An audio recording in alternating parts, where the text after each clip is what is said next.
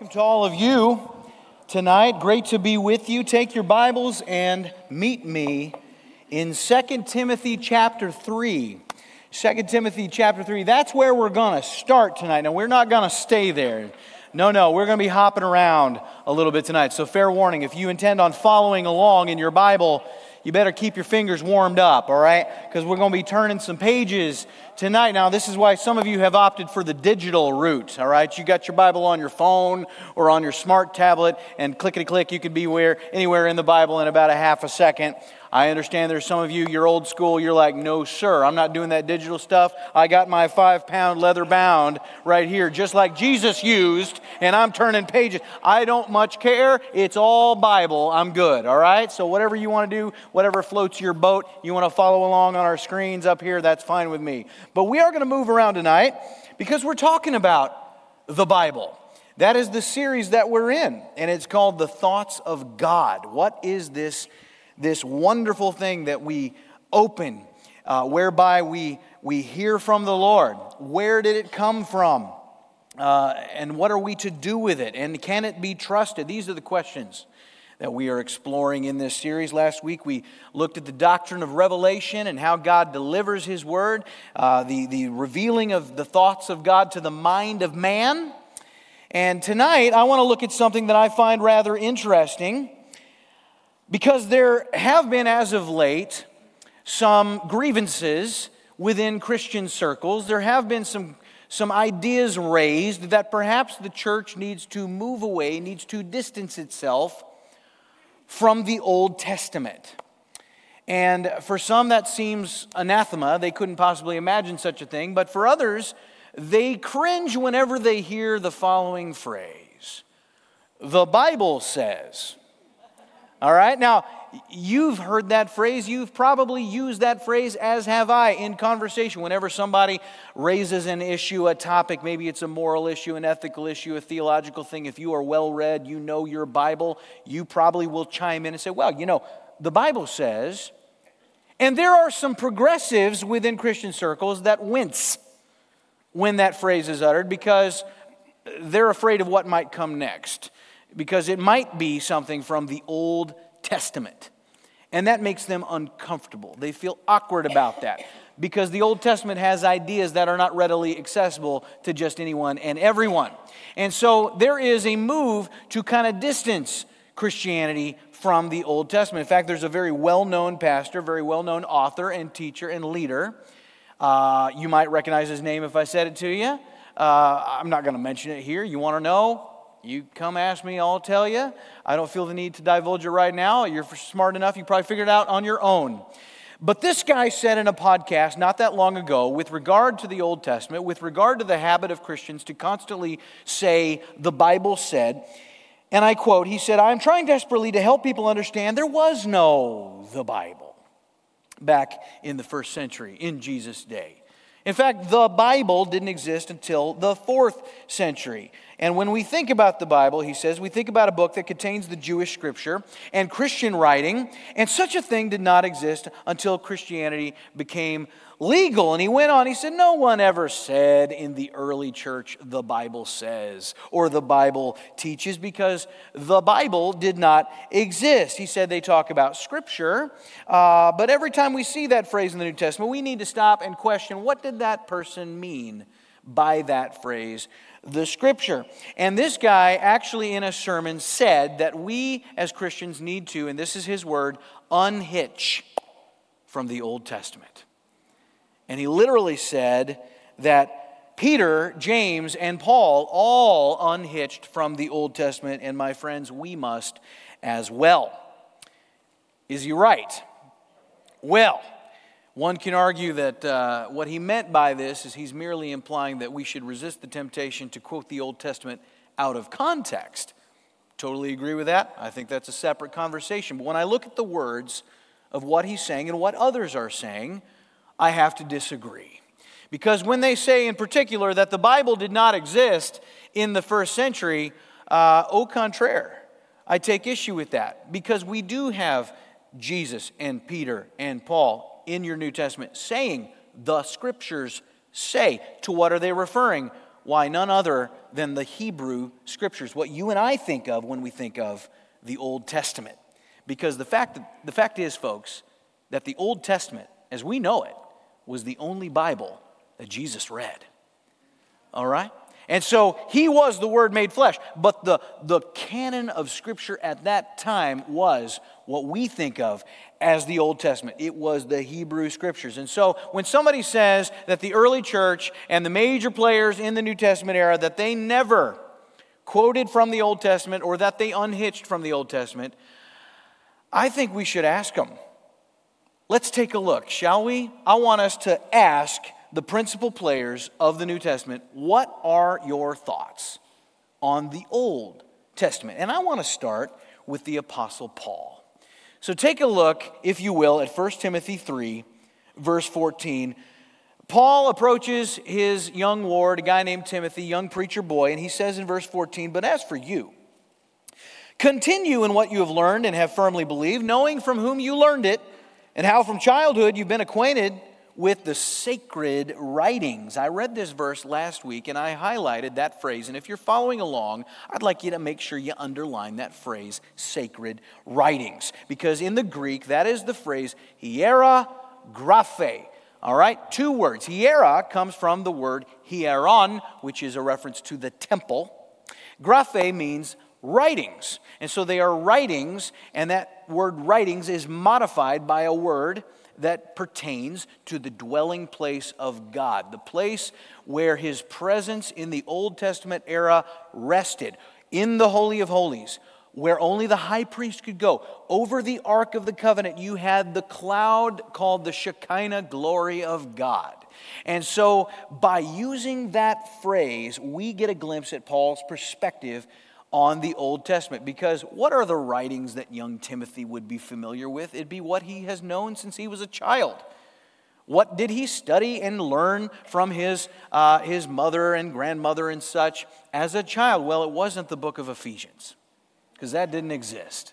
So, what are we talking about? We're talking about the Hebrew text. So, by calling it the sacred writings, the hierographe, in your notes, Paul is saying it contains the glory of God just like the temple contain the glory of God, these Hebrew texts contain the glory of God. Sounds like Paul had great regard for the Old Testament as we know it. And so, as we look at this, we understand the power of the Word, all right? We are not ascribing more worth to the Bible than it is due. There is an accusation against people that, that, that are consumed with the scripture, people that study the scripture, that are very concerned with what it has to say on matters pertaining to life and doctrine. There is an accusation that we're engaging in some form of idolatry. They call it bibliolatry. They're trying to be smart. And they're saying, we worship Jesus, not the Bible.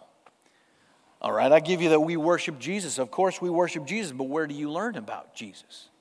You learn about Jesus from the Word of God. No one was ever saved apart from hearing the Word. Romans 10 14. How then will they call on Him in whom they've not believed? And how are they to believe in Him in whom they've never heard? And how are they to hear without someone preaching? What would somebody in Paul's day be preaching from? It would have to be from the Hebrew text. And so that's what we're looking at. So as we continue on, in 2 Timothy 3. Looking at verse 16, it says, All scripture. All scripture. Remember, what scripture is he talking about? The sacred writings, the Old Testament scriptures. And how much of it?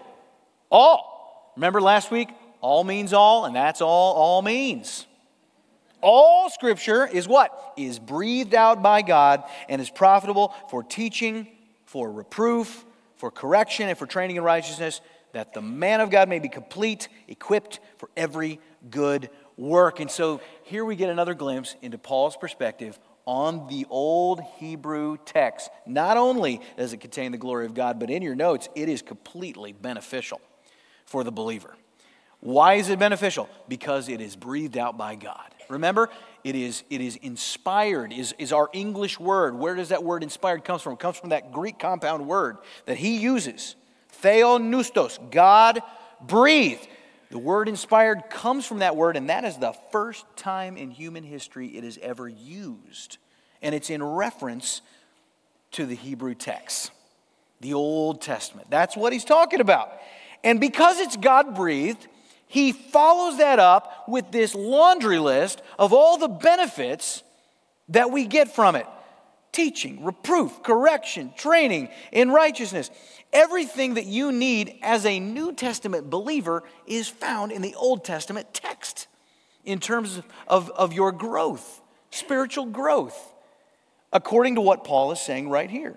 And so it's very apparent that Paul, the heaviest of hitters in the New Testament, has immense regard for the Old Testament. Is the Old Testament relevant? Well, according to Paul, yes, indeed, it is. Now, how about Peter? Let's look at another heavy hitter, shall we? Look at Peter. I want you to look at 2 Peter chapter 1. What is his view on the Old Testament? We're going we're going to walk through this passage in chapter 1, starting in verse 16.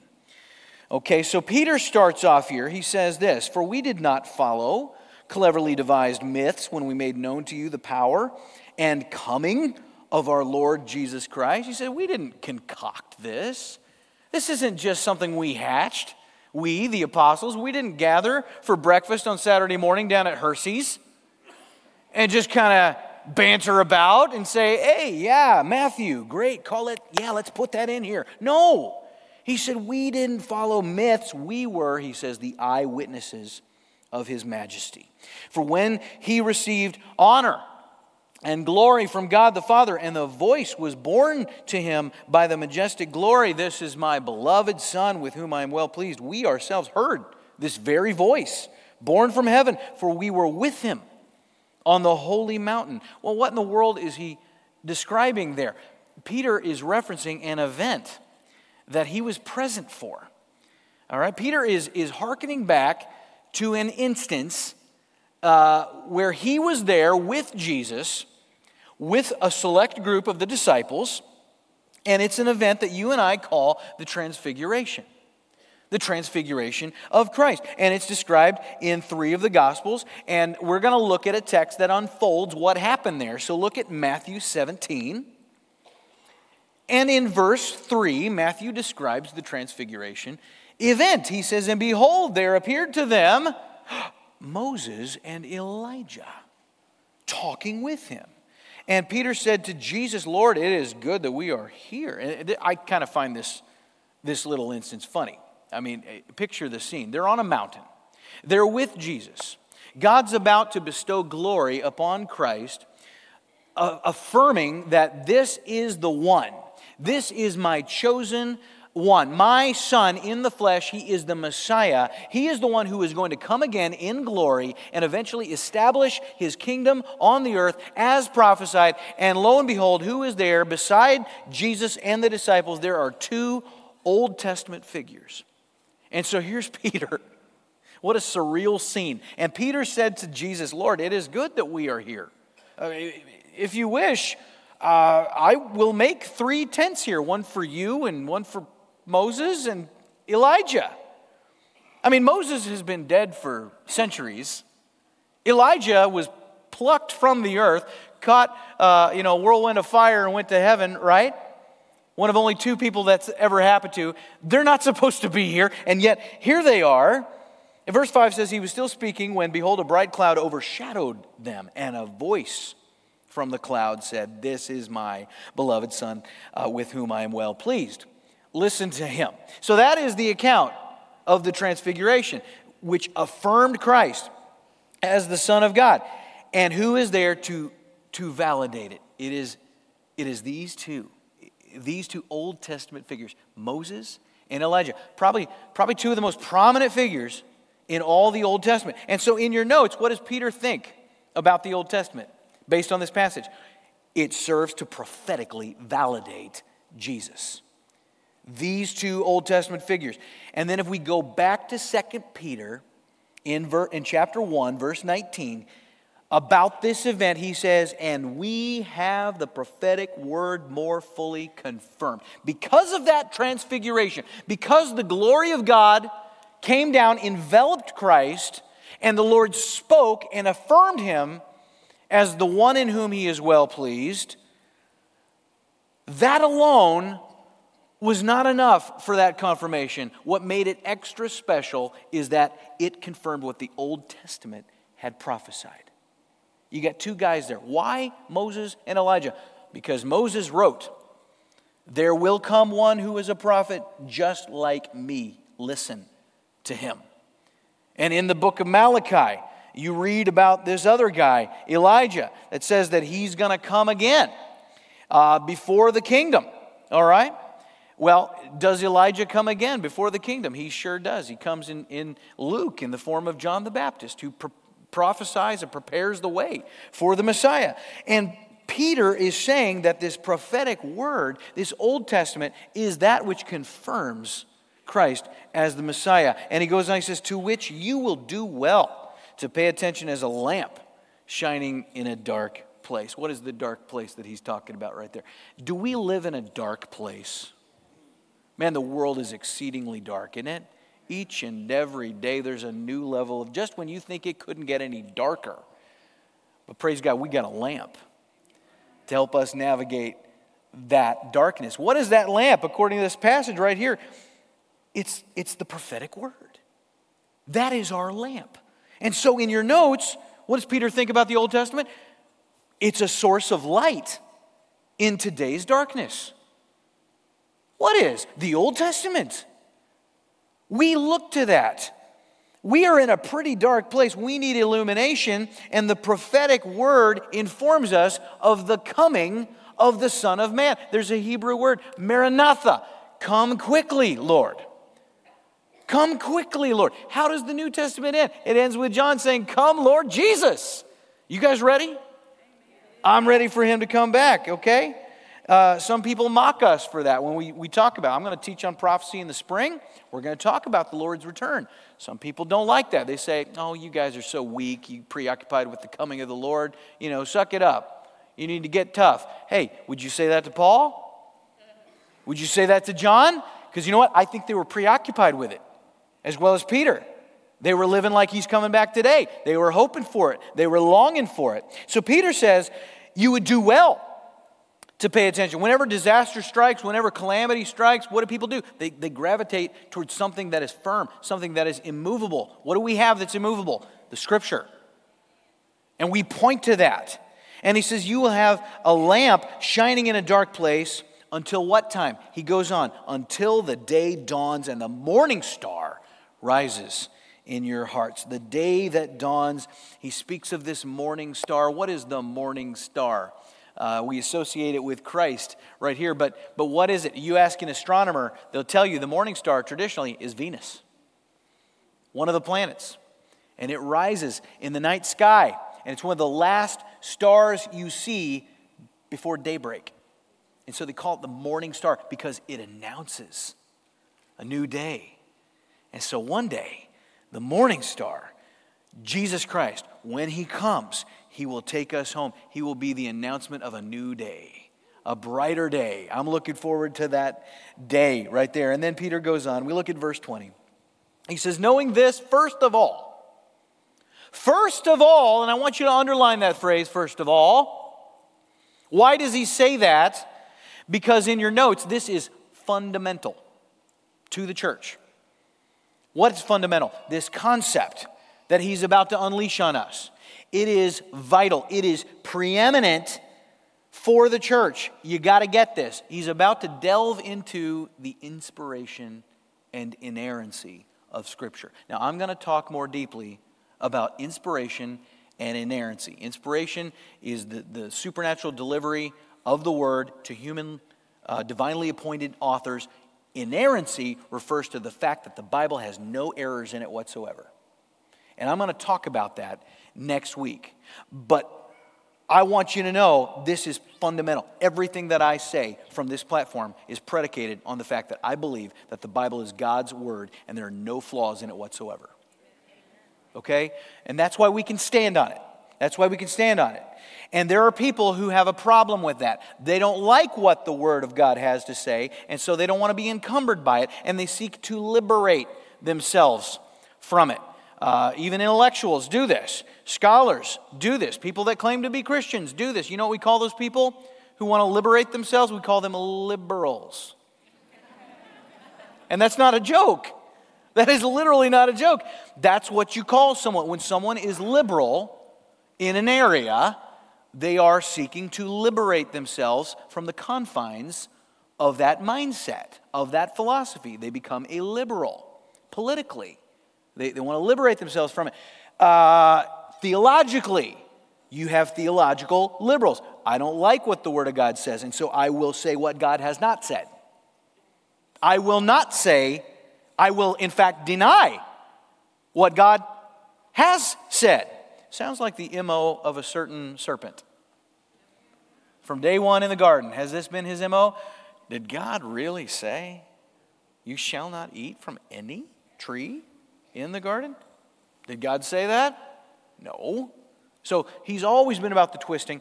He's still at work doing that today. Peter goes on. He says this. This is, this is what is, is fundamental, okay? First of all, here we go. That no prophecy of Scripture comes from someone's own interpretation. For no prophecy was ever produced by the will of man, but men spoke from God as they were carried along by the Holy Spirit. Well, what does that sound like? That sounds like theopneustos. That sounds like what Paul was saying. All scripture is God breathed. What's Peter saying? No prophecy of scripture came from man but they were carried along by the Holy Spirit. So if we know that and we embrace that as fundamental, what does that mean for teachers of the word? Guys like me. That means I don't get to put my own spin on the Bible. That means I need to teach it as it is because I didn't write that. I can't be up here giving you my opinion. Folks, I don't even, that doesn't even interest me. There's no job in ministry that is enticing to me where I would just stand here and spew out of the ignorance of my own brain. That wouldn't do you any good, and I don't even want to do that. Like, I'd literally consider Sundays a waste of time if I were just going to get up here and just shoot from the hip and just tell you what I think about life. I would rather stay home and watch the Panthers lose. All right? Than do that. Uh, or whatever your team is, okay? Um, so, practically, this is not our word, it is God's word. And he says, no prophecy came from man. There is not a, there's no prophet intellectually brilliant enough to produce anything that merits being in this canon right here. Not Jeremiah, not Daniel, not Ezekiel, not Amos, not Obadiah, not Jonah, not Micah, all the way to Malachi. It's from God and God alone. They were moved by something acting on them from the outside. And according to Peter, what is that force that acted upon them. It wasn't a force, it was a person named the Holy Spirit. And the Holy Spirit spoke into them. So, here, just to recap, so far, where are we? Paul, what do you think about the Old Testament? All scriptures God breathed. Peter, what do you think about the Old Testament? No prophecy comes from man, it's all from God by the Holy Spirit. You got Theopneustos, you got Hagias, Pneuma, and these writers were carried along, including Peter and Paul, but everybody before them as well. So that's that's Paul, that's Peter. How about Jesus? What did Jesus think of the Old Testament? Well, let's look, shall we? John 10. John 10, starting in verse 31, and we're going to get a glimpse. We're going to look deep into his words, and we're going to find out his perspective on the Old Testament. And what we're going to see here in John 10 is we're going to see the unfolding of a very familiar scene in the ministry and life of Jesus. Look at verse 31. It says, The Jews picked up stones again to stone him. and I kind of chuckle at that. There's two things that I see there. Number one, they're mad. Like they're mad because they obviously they want to kill him. They're picking up stones. They're going to stone him. The second thing is the word again. Like, this is not the first time. Like, he has riled them up something fierce more than once. And Jesus, verse 32, answered them, and I love this. I think this is hilarious. He says, I've shown you many good works from the Father. For which of them are you going to stone me? Nobody talked like him, man.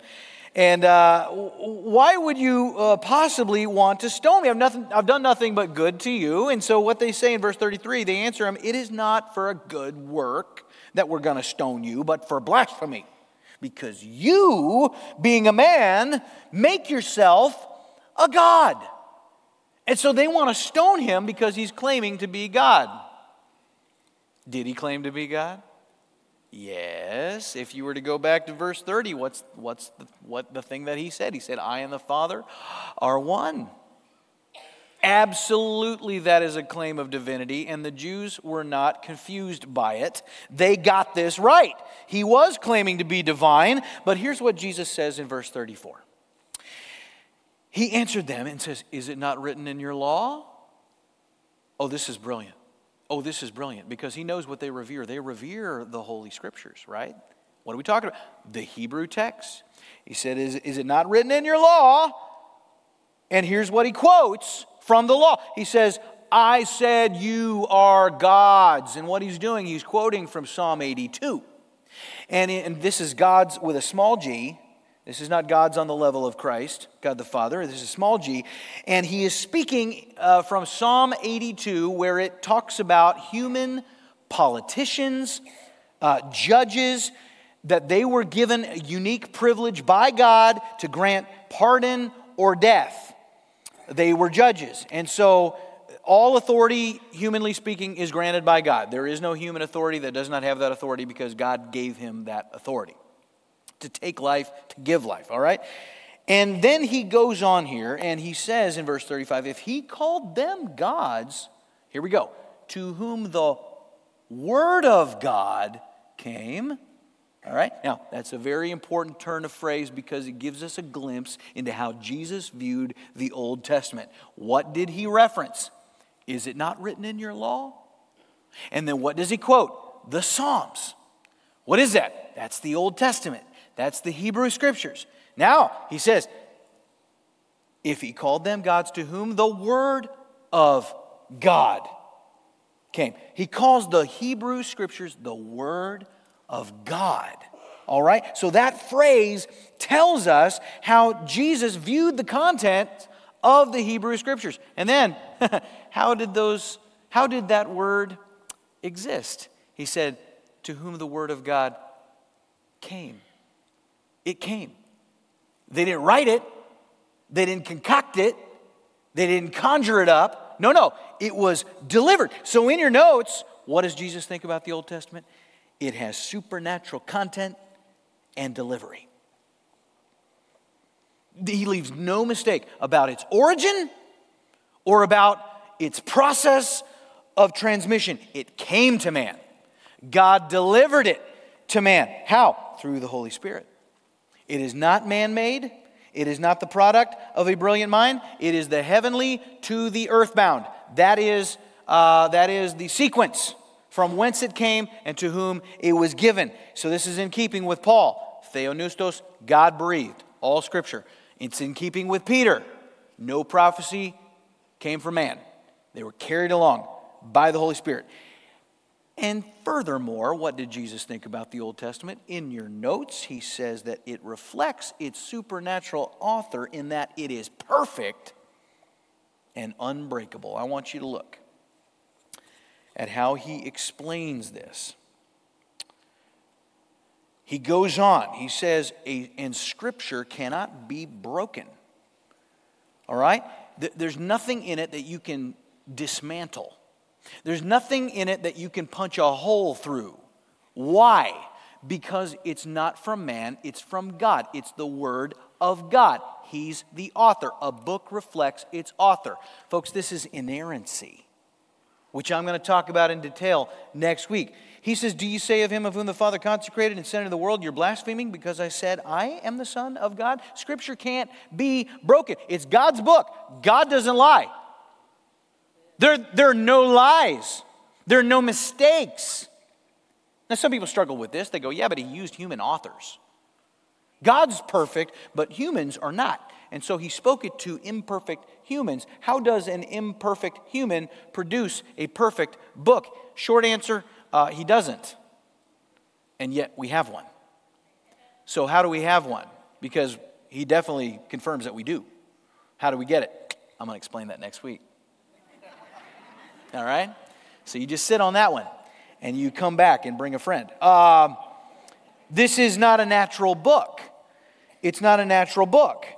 It can't be broken. And so here you have a cool little juxtaposition here. You got, well, not, it's a, it's a comparison. You got Jesus and you've got the scriptures. You've got the living word, you've got the written word. You've got the word made flesh, you've got the word made ink. Now, they're both in physical form, meaning they are presented to the physical, to man. Why are they in physical form? So that physical beings can access them. To what end? That they might understand and receive the word from the Lord. And this is in your notes, the next point that according to Christ's uh, uh, words here, the Old Testament is understandable. It's understandable. He goes on in 37 If I'm not doing the works of my Father, don't believe me. But if I do them, even though you don't believe me, believe the works that you may know and understand that the Father is in me and I am in the Father. What works? He would perform miracles, he would fulfill prophecy. What prophecy? The prophecy of the Old Testament, the prophecy of the Hebrew Scriptures. His works would confirm that. And all you got to do is open your eyes because presumably you've read the Scriptures. And his implication is you're able to understand those scriptures. See, there is a move right now that attacks that. Not only do they attack the, the reliability and the veracity of the Bible, but they attack our ability to comprehend the Bible. We call this the perspicuity of Scripture. The idea that the Bible can be understood. That is under attack right now. People don't like it when you say, the Bible says. Why don't they like it? because they they don't believe that your opinion could ever possibly be certain. They dwell in the realm of constant questioning and uncertainty. And they have glorified that. Who's to say? Who could know? I mean, that's your interpretation, one of many. Your interpretation, no better than my interpretation, his interpretation, her interpretation. And they sound kind of convincing. I mean, you think about it and you're like, well, yeah, that's true. I'm because uh, I'm fallen and my brain is fallen and I, you know, how could I be trusted to understand it? Why would God deliver a communique to you and I that we could not understand? Wouldn't that speak to a flaw in God? It logically doesn't even make any sense. But here's the bottom line for me Jesus, Jesus is very plain that he assumes that man should be able to understand the scriptures. He had a conversation with Nicodemus. You recall in John, I think it's John 3, he said, You know, unless a man is born again, he cannot see the kingdom of heaven. Well, old Nick had trouble with that. He didn't understand that. He's like, born again? What are you ta- how do you, you climb up into your mom's womb again? How do you be born a second time? How can this be? And what did Jesus say? He said, You are a teacher of Israel and you do not understand these things? And the implication is, you're a learned man, Nicodemus. You know the scriptures. This should, you should get this, buddy. Ten times in the Gospels, Christ, he, he very convincingly asks uh, assertively, with force, Have you not read? Have you not read? Guys, read your Bibles, read the scriptures. He tells a story about the rich man and Lazarus. You know, the rich man is perceived to be righteous in the eyes of his peers. Lazarus, he's a leper, covered with sores. He's a beggar. Uh, you know, he's destitute. They both die. They both go into the afterlife. You've got Lazarus, he is in paradise, he is at Abraham's side, and across the chasm, in agony, in hell, in fire, in torment, is the rich man. He didn't go where everybody expected him to go. And they can see each other across this chasm, but they can't reach one another. And the rich man calls out to Abraham and says, Send Lazarus to dip his finger in water and cool my tongue. And Abraham says, we cannot cross over to you, and you cannot come to us. And he says, Then send him to my brothers so they don't end up in this agony like me. And what does Abraham say? He says, They have Moses and the prophets. let them listen to them. Folks, that implies that the scriptures can be understood. And so we got to dismantle this argument that, that we can't comprehend the revelation of God, particularly the Old Testament. And so this is the perspective of Jesus on the Hebrew scriptures. And I think it's important to know this because I always make it a custom not to disagree with a guy that rises from the dead. That's just me. Now I want you to look at Matthew 22. Take a look at Matthew 22. We're going to look at verse 41. Here's another little exchange. Jesus had all these marvelous exchanges with these religious elites, these guys who thought they were all that in a bag of chips. And so here's a group of Pharisees, and they're gathered together, and Jesus is just kind of needling them. He asked them a question. While the Pharisees were gathered, Jesus asked them, verse 42, saying, What do you think about the Christ? Whose son is he? Now, he knew that they didn't see him as the Christ. He's asking them, What do you think about the Christ? The Christ, Christ is a, a term the Jews used to refer to the Messiah. All right? Christ is not Jesus' last name, if you're wondering. All right? It's, it's a messianic term. So they said, Whose son is the Christ? Now, he asked that question because every Jew knew the answer to this question because they, they were raised reading the Old Testament, the, the, Hebrew scriptures. They were the first reader, they were like a first child's reader. And it's obvious who the Messiah's uh, uh, father is. And they said he's the son of David because that's what the scriptures teach. It goes back to the Davidic covenant. God promised David, uh, Your son or your descendant shall ascend to your throne, and it will be an everlasting throne. And that person is regarded as the Messiah. And so that's how they answer. He's the son of David. And then in verse 43, he said to them, Well, how is it then that David in the Spirit, very important phrase, in the Spirit, how is it that David in the Spirit calls him Lord? Saying, The Lord said to my Lord, Sit at my right hand. And so, what Jesus is doing here he quotes from Psalm 110. He's, he's quoting from David, Old Testament. And in doing so, he's making a point. He's saying, Who's the Messiah? Messiah is the son of David. Okay, that's right. Now, why then does David call him Lord? How can he be David's son and also David's Lord. Why is he taking this tack with the Pharisees? Because he knows that the Pharisees, as did most Jews of that era, had the wrong view of the Messiah. They saw the Messiah as a political leader. They thought they had a political problem. They thought that's what the chosen one, the Messiah, was coming to do to solve their problems politically. And Jesus is trying to tell them, you don't have a political problem. Okay? The problem is not your political situation, the problem is you. You got issues. Issue. They're like, we got issues. I know. Issue. All right? And so the Jews are looking for that guy, and they recognize him as the Son of God, and he says, Yes, but he's also God. And of course, he's speaking of himself.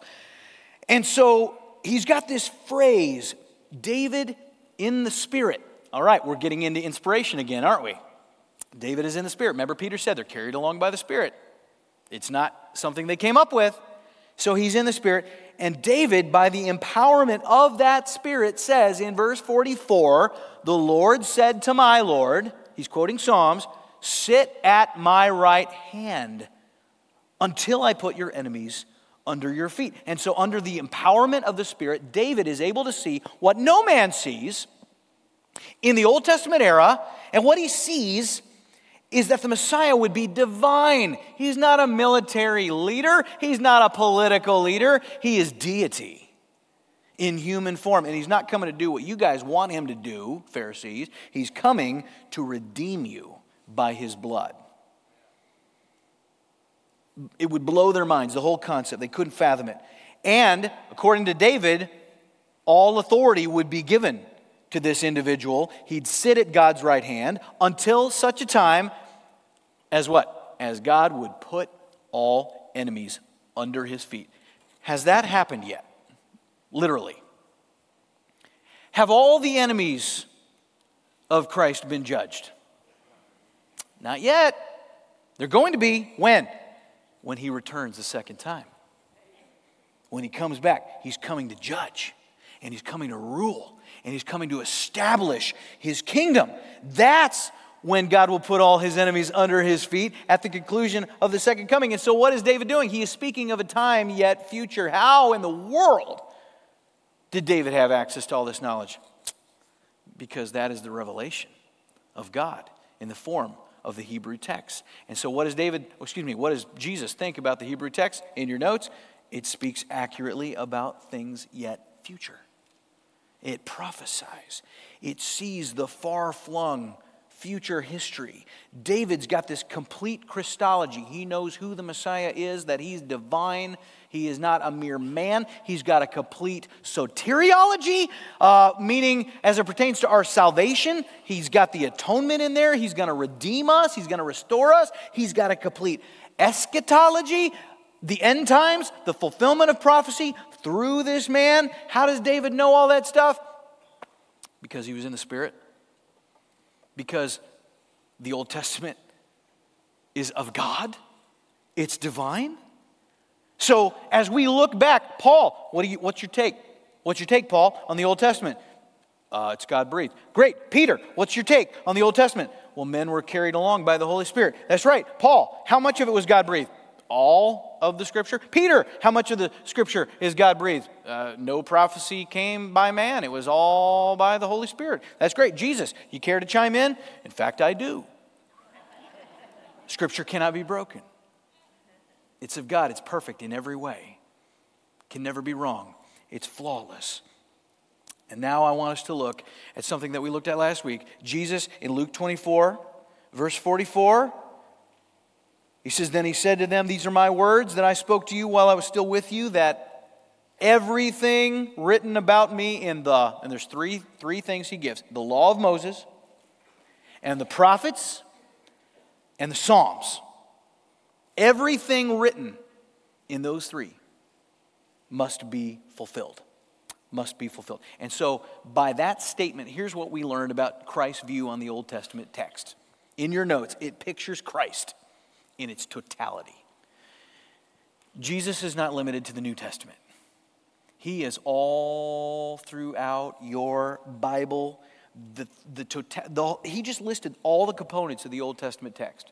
Everything that you and I have in our Old Testament is encompassed in what he said. The law, all the books of Moses, the prophets, that's everything from 1 Samuel through Malachi, all right? The Psalms is everything else that's in there and it all pertains to him in some fashion. You see that the prophets speak of him. They prophesy about his coming. They prophesy about the works that he would do. They prophesy about his death, about his resurrection. They prophesy about his second coming, far in the future after that. We see him pictured in the imagery of the Old Testament, all of the sacrifices, that old Jewish system where they shed the blood of goats and, and, lambs for the sin of a nation, pictures Christ. We see him in types. We see Jesus pictured in Adam. We see him pictured in Samson. We see him pictured in Joshua. We see him in Isaiah. We see him uh, in, in David, in Joseph. He's all over the place in the Old Testament. And it, it just speaks to who he is. Folks, we don't unhitch from that. We don't dare unhitch from that. Now, does the Old Testament ever say anything about the New Testament? In point of fact, it does. If you look at Jeremiah 31, verse 31, here's what the prophet Jeremiah says. See, the, the Old Testament doesn't, the New Testament and the Old Testament, they don't live in a vacuum independent of one another, they're connected. And let me show you why Judaism is incomplete. It's not invalid. See, the Old Testament texts are not invalid. Why is there this fuss over the Old Testament anyway? I mean, we've just, we just looked at Peter and Paul and Jesus. I mean, my goodness. Why would anybody buck against the Old Testament? Now, can we take it out of context? Sure, we can. Sure, we could do that. We could do that. Uh, but that's really not the issue here. There's a rebellion against it. Has this ever happened in church history before recent years? Absolutely. When? Uh, about half a century after the closing of the canon. You had a guy named Marcion in church history. He's regarded as the, the greatest heretic of the second century. You know what he said? He said, The God of the Old Testament is completely different from the God of the New Testament. You ever heard that before? Anybody ever said, Well, you know, the Old Testament presents a brutal, uh, volatile, uh, harsh, unloving God. And the New Testament, well, that's, that's your merciful, humble, loving, gracious, life giving God. And, you know, the, the, the God that would send Jesus is not the God of the Old Testament. You know where that thinking came from? Came from Marcion. Because he would read Paul and he would see Paul contrast law and grace. And he would assume erroneously that Paul is, is rejecting the Old Testament. Not at all. Not at all. No, the fact of the matter is, Marcion just could not reconcile it because he had not studied them in such a way that it made sense to him that Jesus was fulfilling the Old Testament. And so he was embarrassed by the Old Testament. He mocked it. Folks, Christians who claim Christ today that, that want to unhitch from the Old Testament, they, they're embarrassed by the Old Testament. They're uncomfortable. And if they, if they themselves are not embarrassed by it, they sense that others might be, and they don't want to get into it. They're, they're like, can't we just love people? Can't we just talk about Jesus? Can't we just live out our faith? You better live out your faith, but the purpose of living out your faith is because you're obedient to the Word of God. And so there has to be communicated in any gospel presentation not merely actions, not merely attitudes, not merely sentiment there's got to be communicated a standard. What is God's standard? And it is established by his first revelation to the Jews. And so when we read it, we read it in context because our goal in trying to be accurate, we don't take all of the law and try to apply it in a modern sense. Do you guys abstain from shrimp and shellfish and all that stuff? You guys make sure all the fibers of different types of fabric don't mix in your clothing? Are you guys observing all of the Jewish feasts? Are you, are you sacrificing a lamb in the proper way on the Sabbath day? No. Why not? Because you're not Israel. You're the church. And we don't force on the church what was asked of Israel in the Old Testament era. Neither do we take the promises that God made to Israel and try to apply them to the church and say, well, He's going to give us that land. He's going to make us a mighty nation. No, different covenant. And so here's, here's that different covenant, according to Jeremiah. Jeremiah 31. He says, Behold, the days are coming, declares the Lord, when I will make a new covenant with the house of Israel and the house of Judah. Guess what that is? That is Christ right there. That is the new covenant. That is, that is the grace by which we stand right here today. And so, if it's a covenant, by the way, Testament, Old Testament, New Testament, you could also covenant, call it Old Covenant, New Covenant. Same thing. That's what the word Testament means. A new covenant requires a new revelation. And so, in your notes, the Old Testament predicts more revelation to come. Jeremiah says, We're not done. We're not done. And so the Old Testament says there will be more. Now, what does the New Testament say about itself? Just to kind of wind things down here, let's look at Second Corinthians. Back to Paul, back to where we started. Here's what he says, Second Corinthians chapter 2. He wrote this letter in response to some Greeks that were hassling him. They were saying, You're not an apostle. No, you came later. You're not one of the 12. You don't have any authority. And what's more, Paul, there's no wisdom in what you're showing us. Remember, they were Greeks. And so they're looking for the, the philosophers, they're looking for uh, uh Aristotle. They're like, Paul, come on, there's got to be something philosophical here. You need to be like, you know, if A, uh, if A is B and C is uh, B and A is C and, you know, therefore there is a God and all this stuff. And you don't sound like Aristotle. Paul said, yeah, no, I know, there's a reason. There's a reason I don't sound like Aristotle. And he writes in 2 Corinthians 2 1, he says, And I, when I came to you, brothers, I did not come proclaiming to you the testimony of God with lofty speech or wisdom. He says, I'm not trying to appeal to your intellectual pride, okay? Our message is not merely philosophical, it's revealed. He goes on, verse 2 I decided to know nothing among you except Jesus Christ and Him crucified. You don't think I'm an apostle? I was an eyewitness to Christ and Him crucified. This is something that happened in real time. It happened in history. And so, in your notes, this is an apostolic message which is rooted in historic eyewitness reports. It is historically revealed in your notes. It is historically revealed. This is not merely a philosophical message. This is not Aristotle. This is not Plato. This is not Socrates. It's not based on human brilliance. It's based on the revelation of God to man. You are a sinner. You need redemption. Human philosophy is just the pooled ignorance of people like you who are fallen. And so, no, this is not a standard philosophical message. It's revealed. And he says in verse 3 And I was with you in weakness and in fear and in much trembling, and in my speech and my message were not in plausible words of wisdom, but in demonstration of the Spirit and of power, so that your faith might not rest in the wisdom of men, but in the power of God. This is not a standard uh, philosophy, okay? It's not merely that. Philosophy, phileo sophia, love of wisdom. That's what philosophy means. However, it's not merely that, but it does contain a philosophy. It's just not a human philosophy. And Paul says as much. Look at verse 6. He says, Yet among the mature, we do impart wisdom. You want wisdom? I got wisdom, but it's only for the mature. It's only for the obedient. You ready to be obedient?